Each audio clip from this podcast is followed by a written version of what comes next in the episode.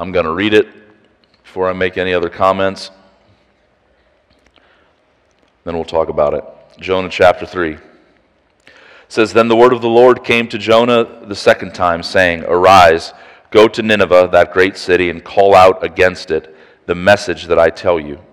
So Jonah arose and went to Nineveh according to the word of the Lord. Now Nineveh was an exceedingly great city, 3 days journey in breadth. Jonah began to go into the city, going a day's journey, and he called out, Yet forty days, and Nineveh shall be overthrown. And the people of Nineveh believed God. They called for a fast and put on sackcloth from the greatest of them to the least of them. The word reached the king of Nineveh, and he arose from his throne, removed his robe, and covered himself with sackcloth, and he sat in ashes. And he issued a proclamation and published throughout Nineveh by the decree of the king and his nobles let neither man nor beast, herd nor flock taste anything. Let them not feed or drink water, but let man and beast be covered with sackcloth, and let them call out mightily to God. Let everyone turn from his evil way and from the violence that is in his hands. Who knows? God may turn and relent and turn from his fierce anger so that we might not perish. When God, God saw what they did, how they turned from their evil way, God relented of the disaster that he had said that he would do to them, and he did not do it. Would you just pray with me one more time? Father, thanks for your word. Please open the eyes of our heart now by your Spirit that we could see wonderful things from it. In Jesus' name I pray. Amen. So, what you have in this passage is um, the, or an account of the greatest revival or spiritual awakening that we have recorded anywhere in the scriptures and probably throughout all time.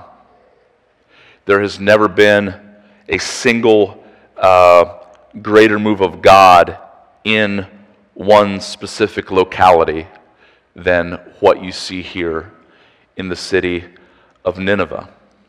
Um, Nineveh, they were, they were a godless people, they were a pagan people. They did not know the God of the Bible until Jonah came and proclaimed it to them.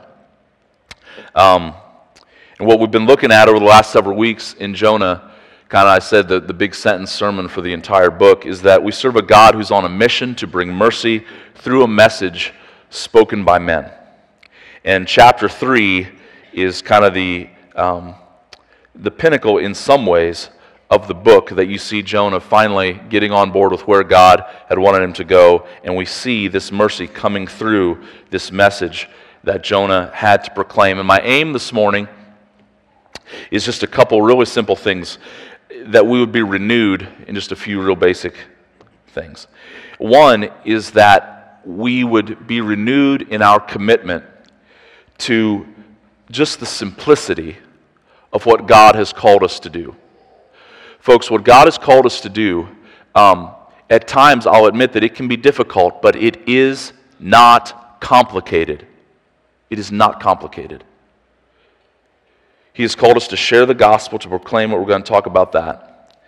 And then, secondly, because just what we have here, well, just what this is in chapter 3, it is, it, it is an account, it is a description of this great spiritual awakening or revival. Again, revival is not even really quite the right word. I'm using that loosely because re, the prefix, you know, means like it would happen again. There was no re, it's just a vival. Vival, not a revival. Just the first time it had happened. I, my second aim is just that I, I pray that we would leave here today longing for God to do this. Longing for God to do something like just a little bit what we see him do in this passage. Because, you know, guys, we need it. We need God to awaken our hearts to His holiness and to our sin. And again, I'm sorry for being emotionally already this morning. I just, I, I feel such a great sense of inadequacy this morning as I stand up here and talk about this.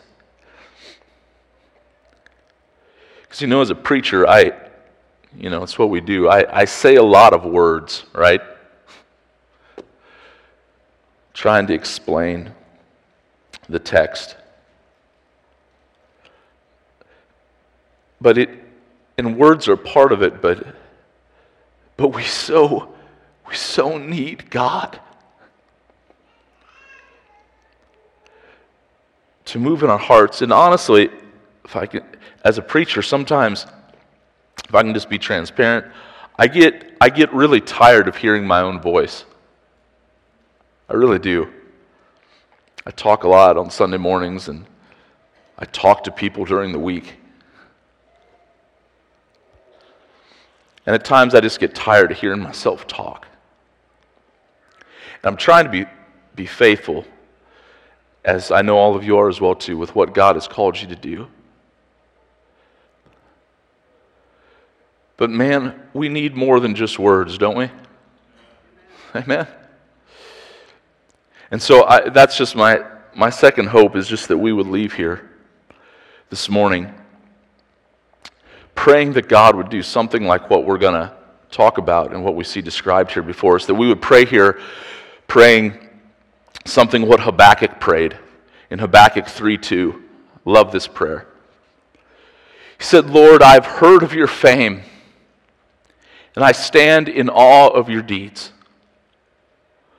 Lord, repeat them in our day. In our time, make them known and in your wrath, remember mercy.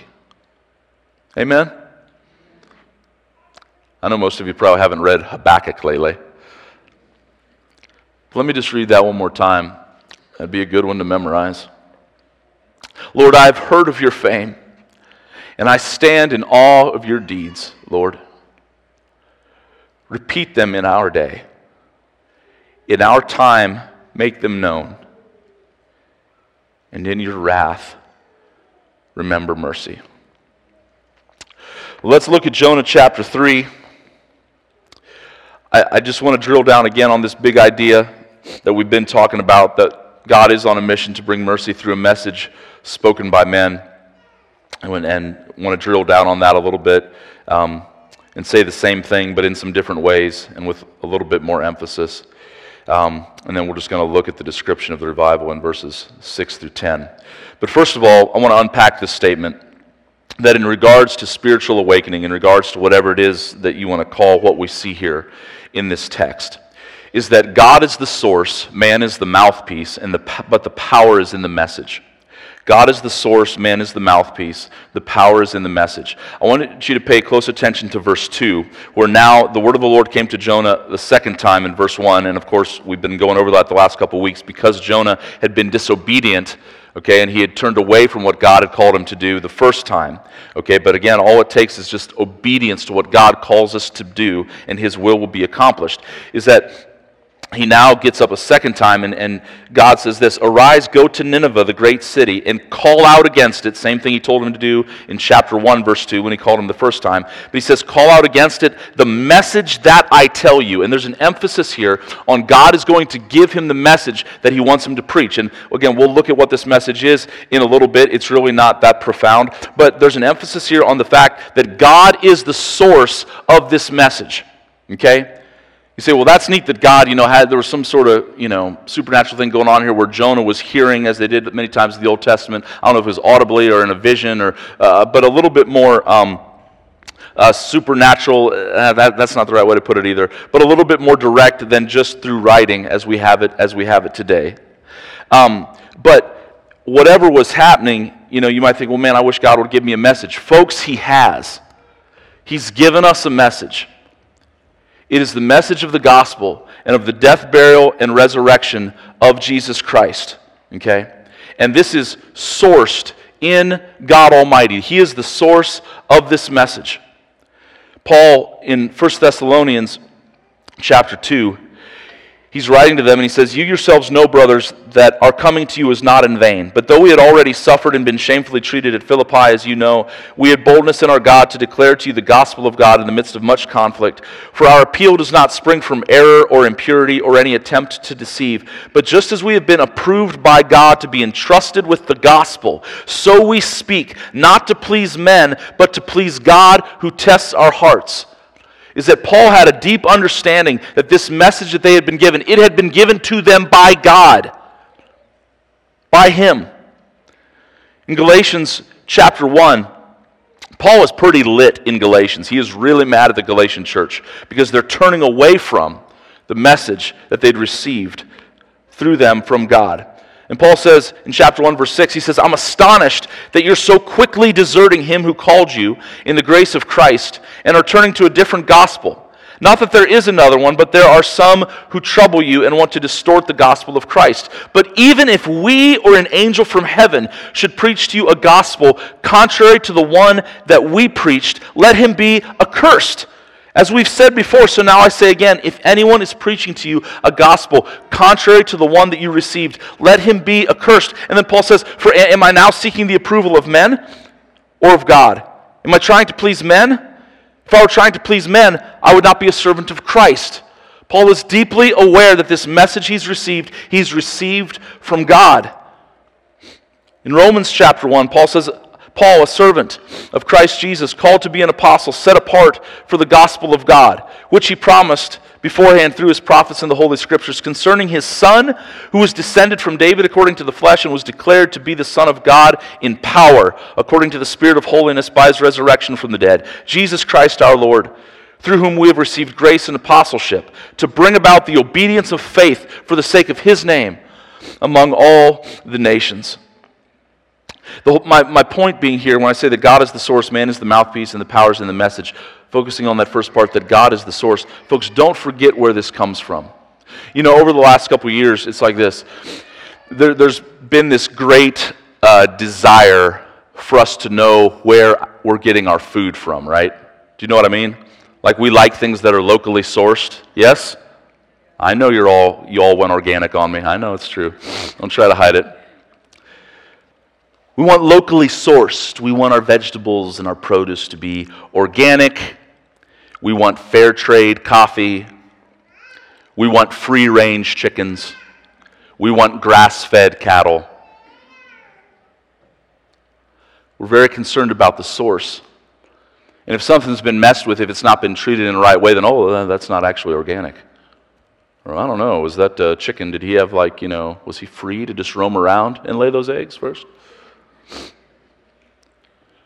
We're very concerned about the source of our food, but it seems, though, that we've, we're not that concerned about the source of the message that God has given us.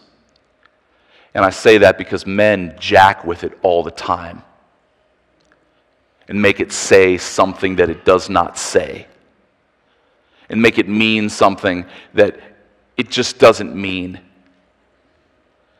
The message of the gospel is about the glory of God through his Son, Jesus Christ. And that he came and he died a bloody, gruesome death on the cross because the wrath of God was being poured out on him for our sin. And he didn't come and die for you just to show you how much you're worth. He died for you because your sin cost that much. And the justice of God would not allow him to sweep our wickedness under the rug, but a price had to be paid. And it was paid on the cross. And when I say that God is the source, man is the mouthpiece, and the, and the power is in the message, the reason that the power is in the message is because it's sourced in God. That God made a way for us to be made right with Him through faith in the death of His Son. when I say the power is in the message, you're like, well, isn't the power in God? Yes, the, the power is ultimately in God, but, but because this message has been sourced in Him, we should not mess with it, and we should care about it a lot more than we care about where our chickens were when they laid their eggs. Romans chapter 1 verse 16 says, "For I am not ashamed of the gospel. Listen, for it The gospel message, for it is the power of God for salvation to everyone who believes. To the Jew first and also the Greek. For, why? Why is it the power of God? Listen. For in it, in the gospel, in it, the righteousness of God is revealed. From faith for faith, as it is written, the righteous shall live by faith. And you're like, well, okay, gospel means good news. It is the power of God unto salvation. But why is that good news that God has made us righteous? Because the way we tend to read that is we think, well, man, I want the power of God revealed in my life so that I can have purpose, so that I can have self esteem, so that I can reach my full potential, so that I can be successful. But see, God is not worried about those things. He's worried about something else. He's worried about our greatest need. Our greatest need is how we can be made righteous with an almighty holy God. And so he says, It is the power of God unto salvation, for in it the righteousness of God is revealed. And the reason that matters is, verse 18, the next verse, For the wrath of God is revealed from heaven against all ungodliness and unrighteousness of men who by their unrighteousness suppress the truth. Is that our greatest need is how to be made right with an almighty holy God, and God has done that for us through the death, burial, and resurrection of his son, and through this message that we have to proclaim. That you can be made right with an almighty, holy God. This message has power in it. It is the power of God. This message has power to make unrighteous people righteous before God. There is no greater miracle. And God did through His Son what we absolutely most needed, but what most of the time we value the least.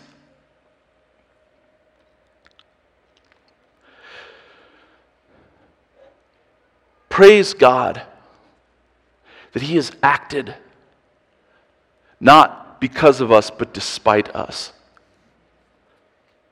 And that He knew what we needed most.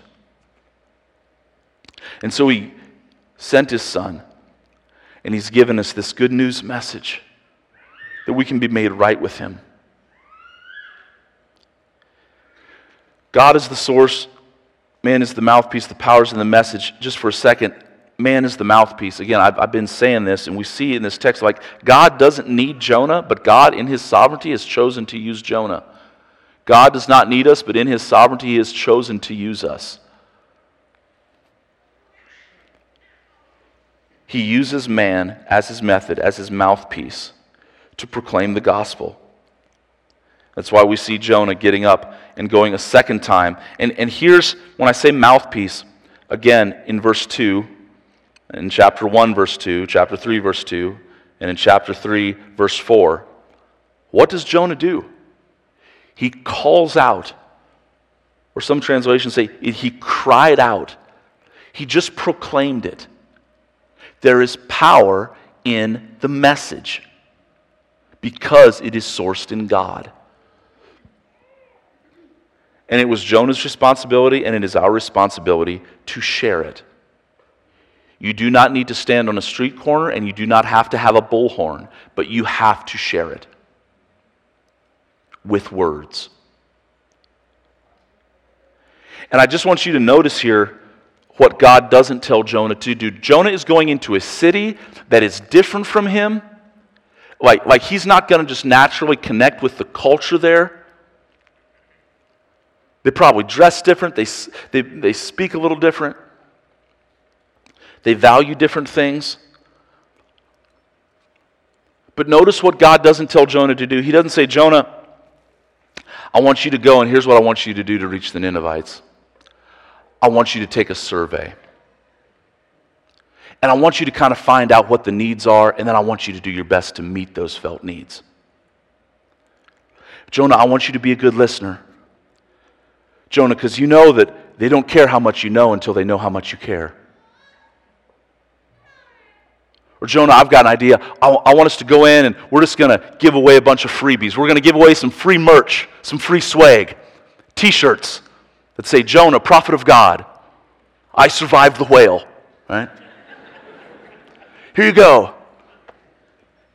And then we'll get their attention, and then Jonah, you know, maybe we'll begin to have a conversation. He says, Jonah, I want you to go and I want you to cry out this message that I give you.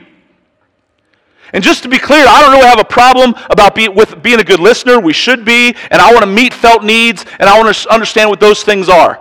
But, folks, when we major on the minors and we minor on the majors, we always get ourselves in trouble, and we are experts at this in our culture is that God has given us a message of life to proclaim about the death and the resurrection of His Son.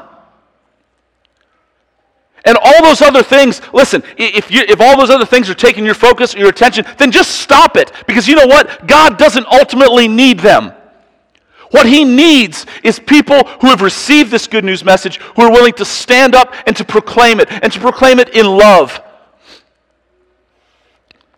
and to proclaim it as though it is the very words of God because it is.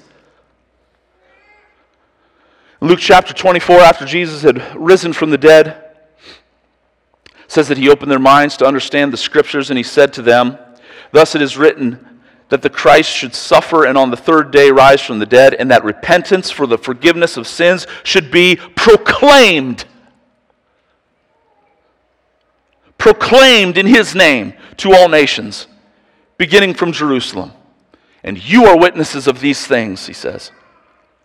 In 1 Corinthians chapter 2, verses 1 through 5, Paul says, And when I came to you, brothers, I did not come to pro- proclaiming to you the testimony of God with lofty speech or wisdom, for I decided to know nothing among you except Jesus Christ and Him crucified. And I was with you in weakness and in fear and in much trembling. And my speech and my message were not in plausible words of wisdom, but in a demonstration of the Spirit and of power, so that your faith might not rest on the wisdom of men, but in the power of God. I've been so, I've been so grieved over the last year, year and a half.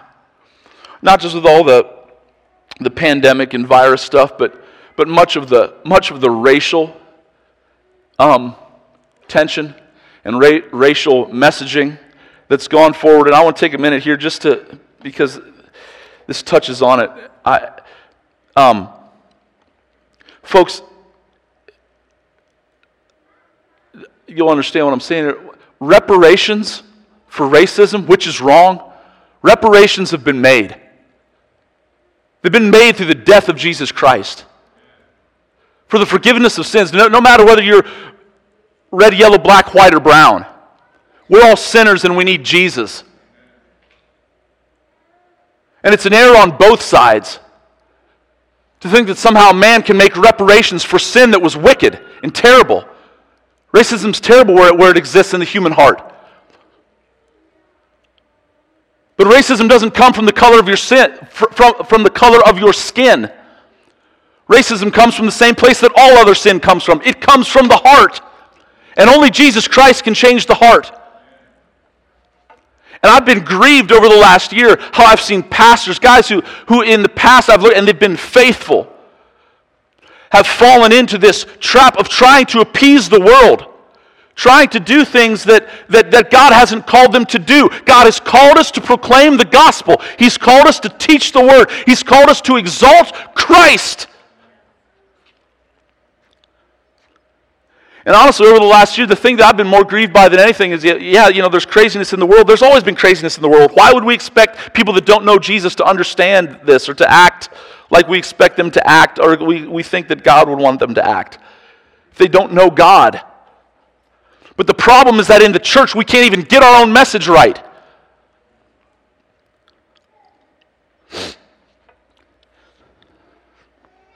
And I want us to have a renewed zeal, passion for knowing Jesus Christ and Him crucified.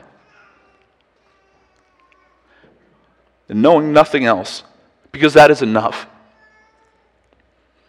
The cross is enough. God is the source, man is the mouthpiece, the power is in the message. Notice also very clearly here the message that Jonah was given. I don't, it says, here's what he called out in verse 4 Jonah began to go into the city, going a day's journey, and he called out, Yet 40 days and Nineveh will be overthrown. Now, I think he probably said some more words than this, but this was his sentence sermon. This was the summary of his message. It's not very seeker sensitive. Yet 40 days, and Nineveh will be overthrown. But listen, it was this message of judgment that was the means of mercy. You see that? He preached a message that was primarily about the coming judgment, very specific 40 days. 40 days. That's what you got 40 days. And Nineveh will be overthrown. And that message, by the power of God, was taken and it pierced the hearts of the Ninevites. And I want to tell you, folks, if you think you're being loving by withholding the message of judgment, you're actually withholding a means of mercy.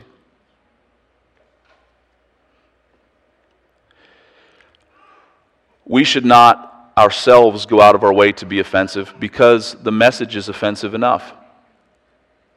It is good news, but it, there, it absolutely brings with it a level of offense.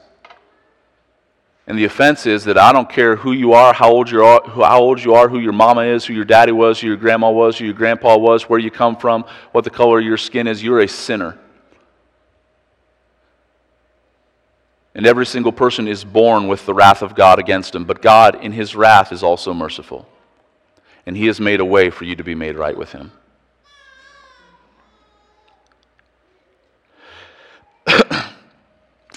you think, well, man, that's just, maybe that was just Jonah, or Eric, this is the Old Testament, or, you know, and Paul, Paul was pretty crusty. He seemed like a kind of a crusty old guy in the New Testament, but not Jesus.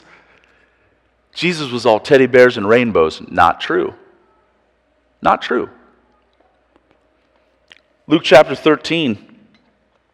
There were some present at that very time who came to Jesus and told him about the Galileans whose blood Pilate had mingled with their sacrifices. Pilate was a bad dude and he killed some people. And, he, and Jesus answered them, Do you think that these Galileans were worse sinners than all the other Galileans because they suffered in this way? No, I tell you. But unless you repent, you will all likewise perish. Or those 18, Jesus went on, on whom the tower of Siloam fell and killed them. Do you think that they were worse offenders than all you others who lived in Jerusalem? No, I tell you.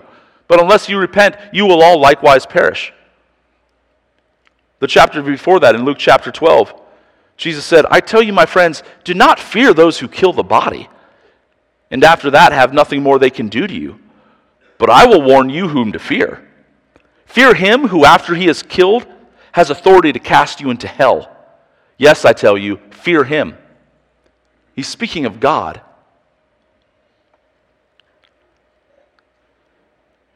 In Acts chapter 24, again, Paul, though, and the apostles, they did preach the same message. Paul has a chance to share a message before a man who has the power to release him because Paul at, at that time is in chains. And in Acts chapter 24, it says, After some days, Felix came with his wife Drusilla, who was Jewish and he sent for Paul and heard him speak about faith in Jesus Christ. And Paul reasoned with him about righteousness and self control and the coming judgment. And Felix was alarmed and said, Go away for the present, and when I get opportunity, I will summon you. When he stood before the man who had the power to set him free from prison, Paul didn't hold back. But he preached on righteousness, self control, and the coming judgment. The message of judgment was, was the means of mercy.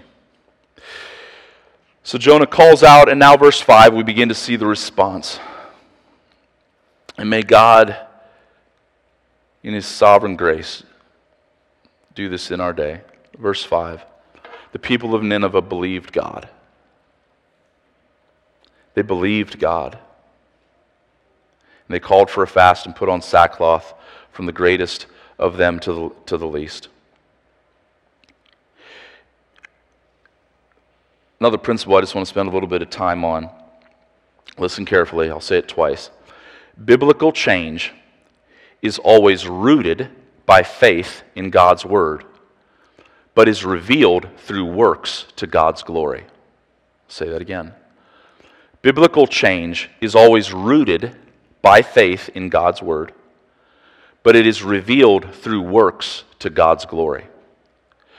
Again, verse 5, the people of Nineveh believed God. But jump down to verse 10, and we'll go back then and we'll unpack what they actually did in between here. Verse 10, when God saw what they did, how they turned from their evil way, God relented of the disaster that he had said he would do to them, and he did not do it. Okay? So they believe. Now, does God know their hearts? Does God know their hearts? Yes, he knows their hearts. Absolutely, he knows their hearts. He knows every human heart. They believed, but when God saw what they did, okay? Martin Luther said this probably the most succinctly. I'll give you a couple quotes here of some old school good guys throughout history, speaking of this connection between faith and works. He said, We are saved by faith alone, but the faith that saves is never alone. Uh, in the same way, in the 1689 Baptist Confession of Faith, chapter 11, paragraph 2, in case you wanted to know, they say it like this Faith, thus receiving and resting on Christ and his righteousness, is the alone instrument of justification, yet is not alone in the person justified, but is ever accompanied with all other saving graces, and is no dead faith, but works by love. Charles Spurgeon said, Although we are sure that men are not saved for the sake of their works, yet we are equally sure that no man will be saved without them. Here's the point. You've heard me say this. If you've been coming to Mercy Hill for any period of time, this is of the utmost importance. I know that I repeat it a lot, but you have to get it because everybody always gets screwed up on this point, and it's important. Okay? We are saved by faith alone. Okay? That is root, but our works are fruit. You cannot produce works we're very much against a works based salvation, thinking that you can just do works that will somehow make, somehow make you right with God. You are justified by faith alone, but that faith, if it is real, it always produces good works. Now, hear me. When I'm speaking of works, I'm not talking about sinless perfection, but I am talking about a change in direction. Not sinless perfection, but a change in direction. I don't know if any of you are like this, but um, especially like, like locals around here, but especially this time of year going into the fall is tourist season, okay? If you're visiting with us from the hotel, we love you. We're glad you, we're, we're, we're, glad you come and, you know, shop and stuff. But for those of us who live around here, we know the back roads, all right? So, you know, I am not going through Berlin during the middle of the day on a Saturday. Can I get an amen from somebody? Come on. uh, so, you know, you're shooting around on the back roads and stuff.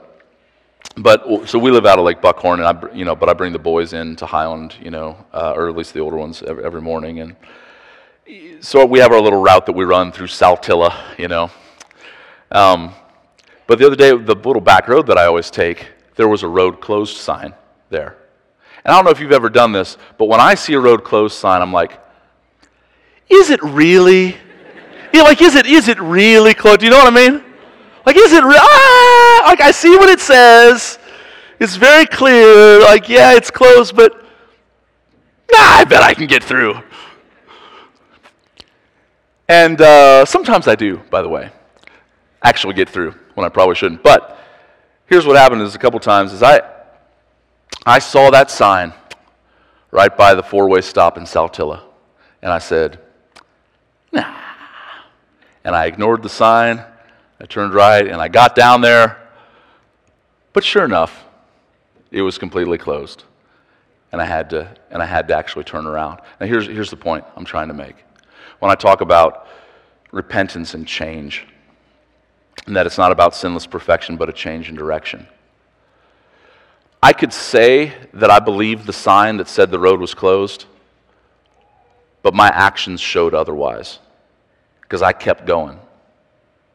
You follow me? You can say that you believe the Word of God, but if there's no change in direction, folks, you don't actually believe.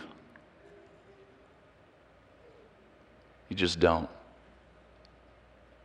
But it starts with believing the sign that God has given us, His Word.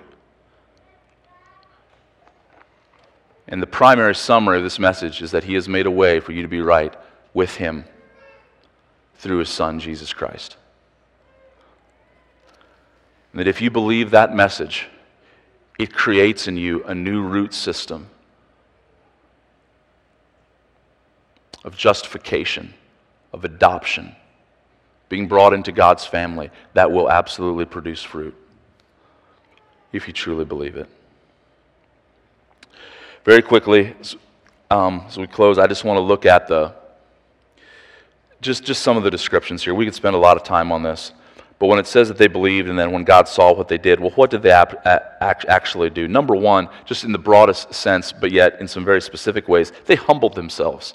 They humbled themselves. They called for a fast and they put on sackcloth from the least of them to the greatest. Verse 6 When the word reached the king of Nineveh, he arose from his throne, the seat that set him apart from everybody else. He got down off that thing. And he removed his robe, his outward cover that, that set him apart from everybody else. And he covered himself with sackcloth and he sat in ashes. Men are great at creating categories. You get, just get a bunch of people, men and women in a room. We, we instantly begin to create these categories, this little caste system, informal caste system of status. But when God enters the equation, there's him and then there's everybody else. That's it. And they were not aware of God in this way before Jonah came and he preached this. But he told them that God was coming to their city and he was going to overthrow it. And again, the message of judgment was the means of mercy. But when God enters the equation, you see great acts of humility. And again, you didn't have to just sit around and, like, they didn't just sit around and say, Well, I'm, I'm, I'm pretty humble, you know, but God knows my heart. God knows that I'm humble. You could see it. I know that sackcloth and ashes is something that, that is culturally, uh, it seems irrelevant to us. But here's the point Sack, sackcloth is like we're going to put on a burlap sack. Okay? Not fine. Where's Matt Miller at this morning? Matt Miller was telling me about some awesome t shirt he got this past week that's made from bamboo cotton. I don't know what bamboo cotton is. Maybe, I don't know. But he was just saying how comfortable it is. Sackcloth is the opposite of bamboo cotton. Okay? It intentionally made you uncomfortable, itchy. Sorry, Matt, to just call you. Sometimes the illustrations just come to me in the moment. But, um, but here's the point is that they were intentionally not going to let themselves be comfortable. Right? We love the idea of comfortable repentance. Folks, that's not a thing. That's not a thing. Yeah, I'm repentant, but you know, I'm just going to keep doing my thing. That is a false counterfeit repentance. If I can get real specific for, for, for a second, sometimes, you know, pornography is a great sin in our culture not just men, both men and women, but sometimes they'll talk with guys and they're struggling with it. And they'll be looking, with it on, looking at it on their phone or whatever. And, and hear me here the, the, the ultimate answer is a thriving relationship with Jesus Christ. That's what will set you free from pornography or any sin. But here, but let me say this: is that but what we'll start with though is like, okay, well, we need to come to Jesus here, okay? He's he's the ultimate answer. But let's also let's also put a block on your phone. Okay? Uh, sometimes I'll show them how to do that. And here's the thing sometimes, sometimes guys are not willing to do that. And then you know what I say? You don't really want to change. You don't really want to change. You want to say that you want to turn from this, but you're not even willing to put a block on your phone? You're not serious. You just want to remain comfortable and just cruise along and say that you're repentant when you're really not. We do this, and that's just one specific nuanced application of that. We do this all the time. Folks, I, I listen, what I'm about to say to you, I need you to say back to me, and you can challenge me. And we, folks, you got to stop playing games. We have to stop playing games with our sin. And I can't say, at all that, you know, to stand up here this morning, I can't say, yet 40 days and Nineveh will be overthrown, yet 40 days and America will be overthrown. I have no idea timeline. We've got the Word of God and it's enough. But when He comes back, or when everything fails, and it will, because the Bible says that it will, and then Jesus will come and show that He's the true all in all. But when everything else fails, you don't want to be playing games. You, you don't want to be playing games. And I know that you know this, yet all of us will just go through, we'll, we'll leave this place today, some of us just in a malaise of, yeah, what he said was good. Great. But you won't change anything.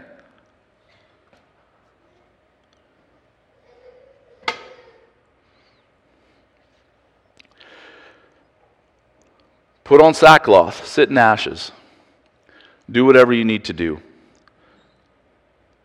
Better to be uncomfortable and look a little weird than to remain unchanged and just to fake it. Verse 7 And he issued a proclamation and published it throughout Nineveh by, decree of the king and his nobles let neither man nor drink, beast, herd, nor flock taste anything. Let them not feed or drink water. And again, the, the idea of fasting here is you know, we, we, we have physical needs, like we, we need to eat, we need to drink. That's important. God provides that for us, but we have greater needs. And that's we have spiritual needs, needs that are going to matter for eternity, not just skipping a meal. Verse 8, but let man and beast be covered with sackcloth. Cloth. And then here's the thing not just humble themselves, turn from the evil, their evil way, but let them call out mightily to God. This is where we do need revival. That God's people, as God's people, we need to call out mightily to Him. Amen? Call out. When is the last time you can say with sincerity that for a season you called out mightily to God? I am all for praying on the drive to work, praying before meals, praying a brief prayer with your spouse, with your family before you go to bed. But when is the last time you called out mightily to God? And let everyone turn from his evil way and from the violence that is in his hands. The vi- violence, the, the, the Ninevites, the Assyrian people, Nineveh was the capital of Assyria, it, they were an especially violent people. And I find it interesting here that the king lists specifically the sin of violence. Okay, they had a bunch of sins going on, okay, just like we do, but they were especially aware of their cultural sins. One, and I was talking with some people about this this past week. I wonder what that is for us. Maybe it's violence. I mean, you could definitely list that, I suppose, but I think it's just, I know this is broad, it's just self. It's just self. We just love self. The first generation to ever exist where almost every single person has a camera in our pocket. And we will be known as the selfie generation. It's not bad. Take your selfie, it's fine. We've all done it. But don't be consumed with self. And then verse 9, it says, Who knows? Who knows? And again, they're, they're not doing this just to play games. They're not trying to manipulate God. They're not going, God, here, here, look what we're doing, God. Now give us what we want or turn away from your anger towards us. They say, Who knows? Who knows? God may turn and he may relent and turn from his fierce anger so that we may not perish. They didn't even know that this was going to work out for sure, but they knew that it was the right thing to do, and so they did it anyway. That's what we need to do. Stop playing games and do what we need to do just because it's the right thing. And then let God decide what He does with us. Worship team, you can come up, and we're going to close. Um, Guys, I love you. I love you. I really do. More importantly, God does. But, but I love you. And for those of you that call Mercy Hill home, I'm thankful. I'm thankful that God has brought you into my life and that He has called us in this time and place in history to do life together and to worship Jesus together.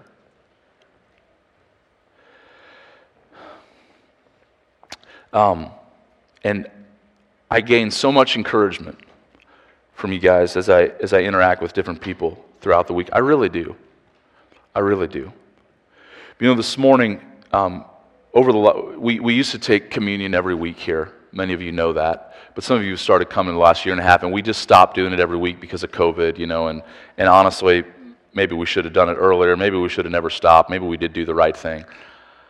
I don't know. We were just trying to navigate everything as best we could, okay? Like everybody has been over the last year.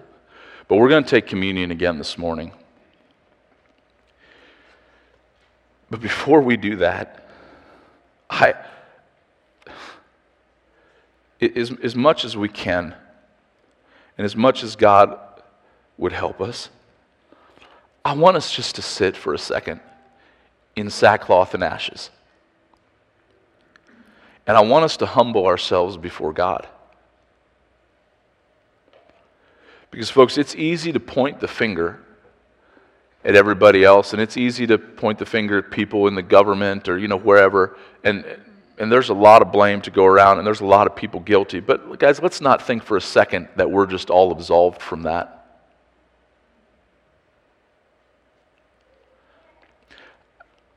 I, I'm just broken over our sin. I'm broken over my sin. I'm broken over the flippant way in which we treat it. And knowing that the only answer for my sin was the broken body and the poured out blood of Jesus Christ. So, Nate, don't start playing for just a second. And I just want everybody just to bow their heads.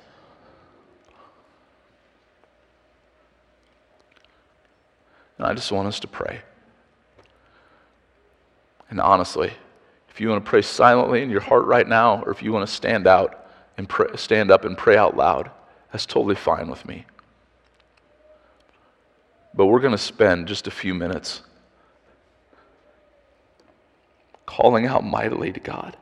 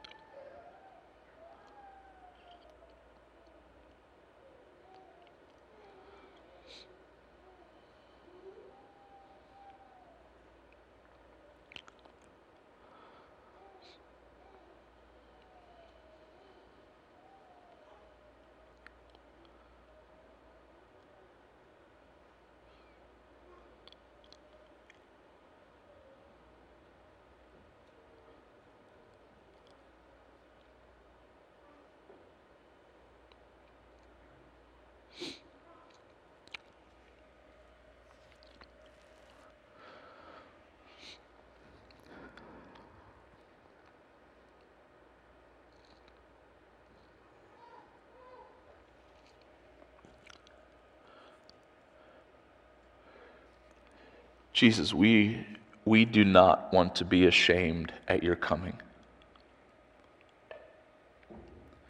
But we want to be your people who are standing like the wise virgins who had their lamps trimmed with oil, waiting for the arrival of the bridegroom.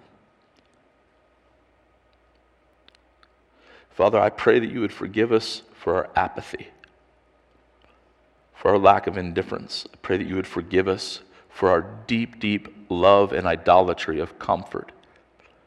I pray that you would forgive us for our love of caring so much about our reputation and what people think about us. I pray that you would forgive us for our great love of self.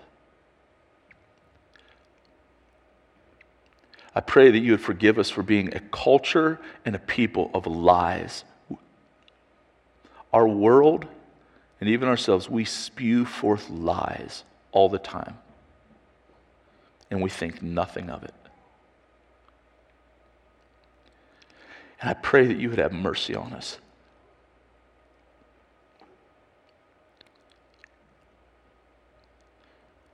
We pray, Lord, that you would give us the ability to humble ourselves under the mighty hand of God, knowing that you oppose the proud, but that you give grace to the humble.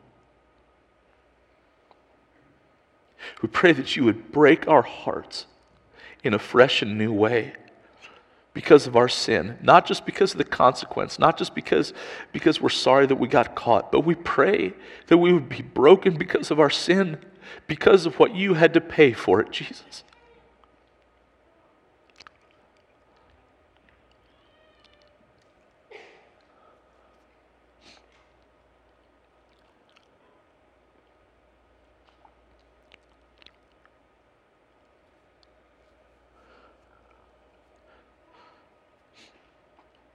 We do trust you, God, as the King of the universe and truly the one who holds the whole world in his hands. We pray that you would please, please use our lives, and if we've been like Jonah, that you'd help us to get up. Just like we read this morning, that the word of the Lord came to him a second time, and it came a second time because of your mercy. And Lord, that you would be merciful and patient with us. We know that you are. But that we would get up and we would go and we would walk in obedience to what you have for us.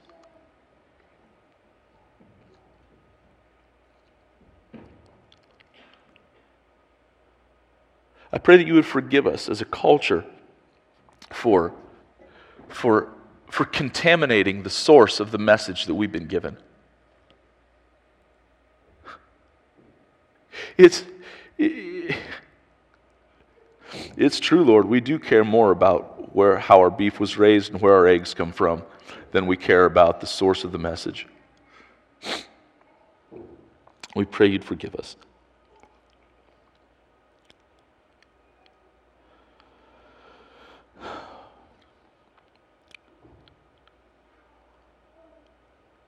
Jesus, I thank you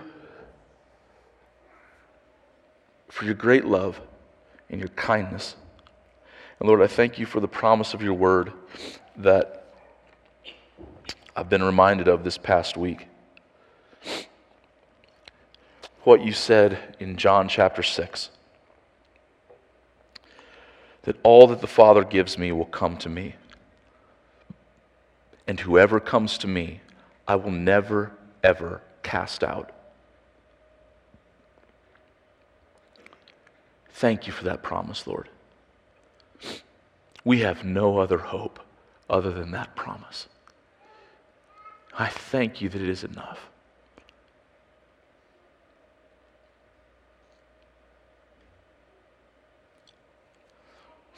God, we love you. We pray that you would be honored and exalted through our lives. In Jesus' name, amen. You can stand with me.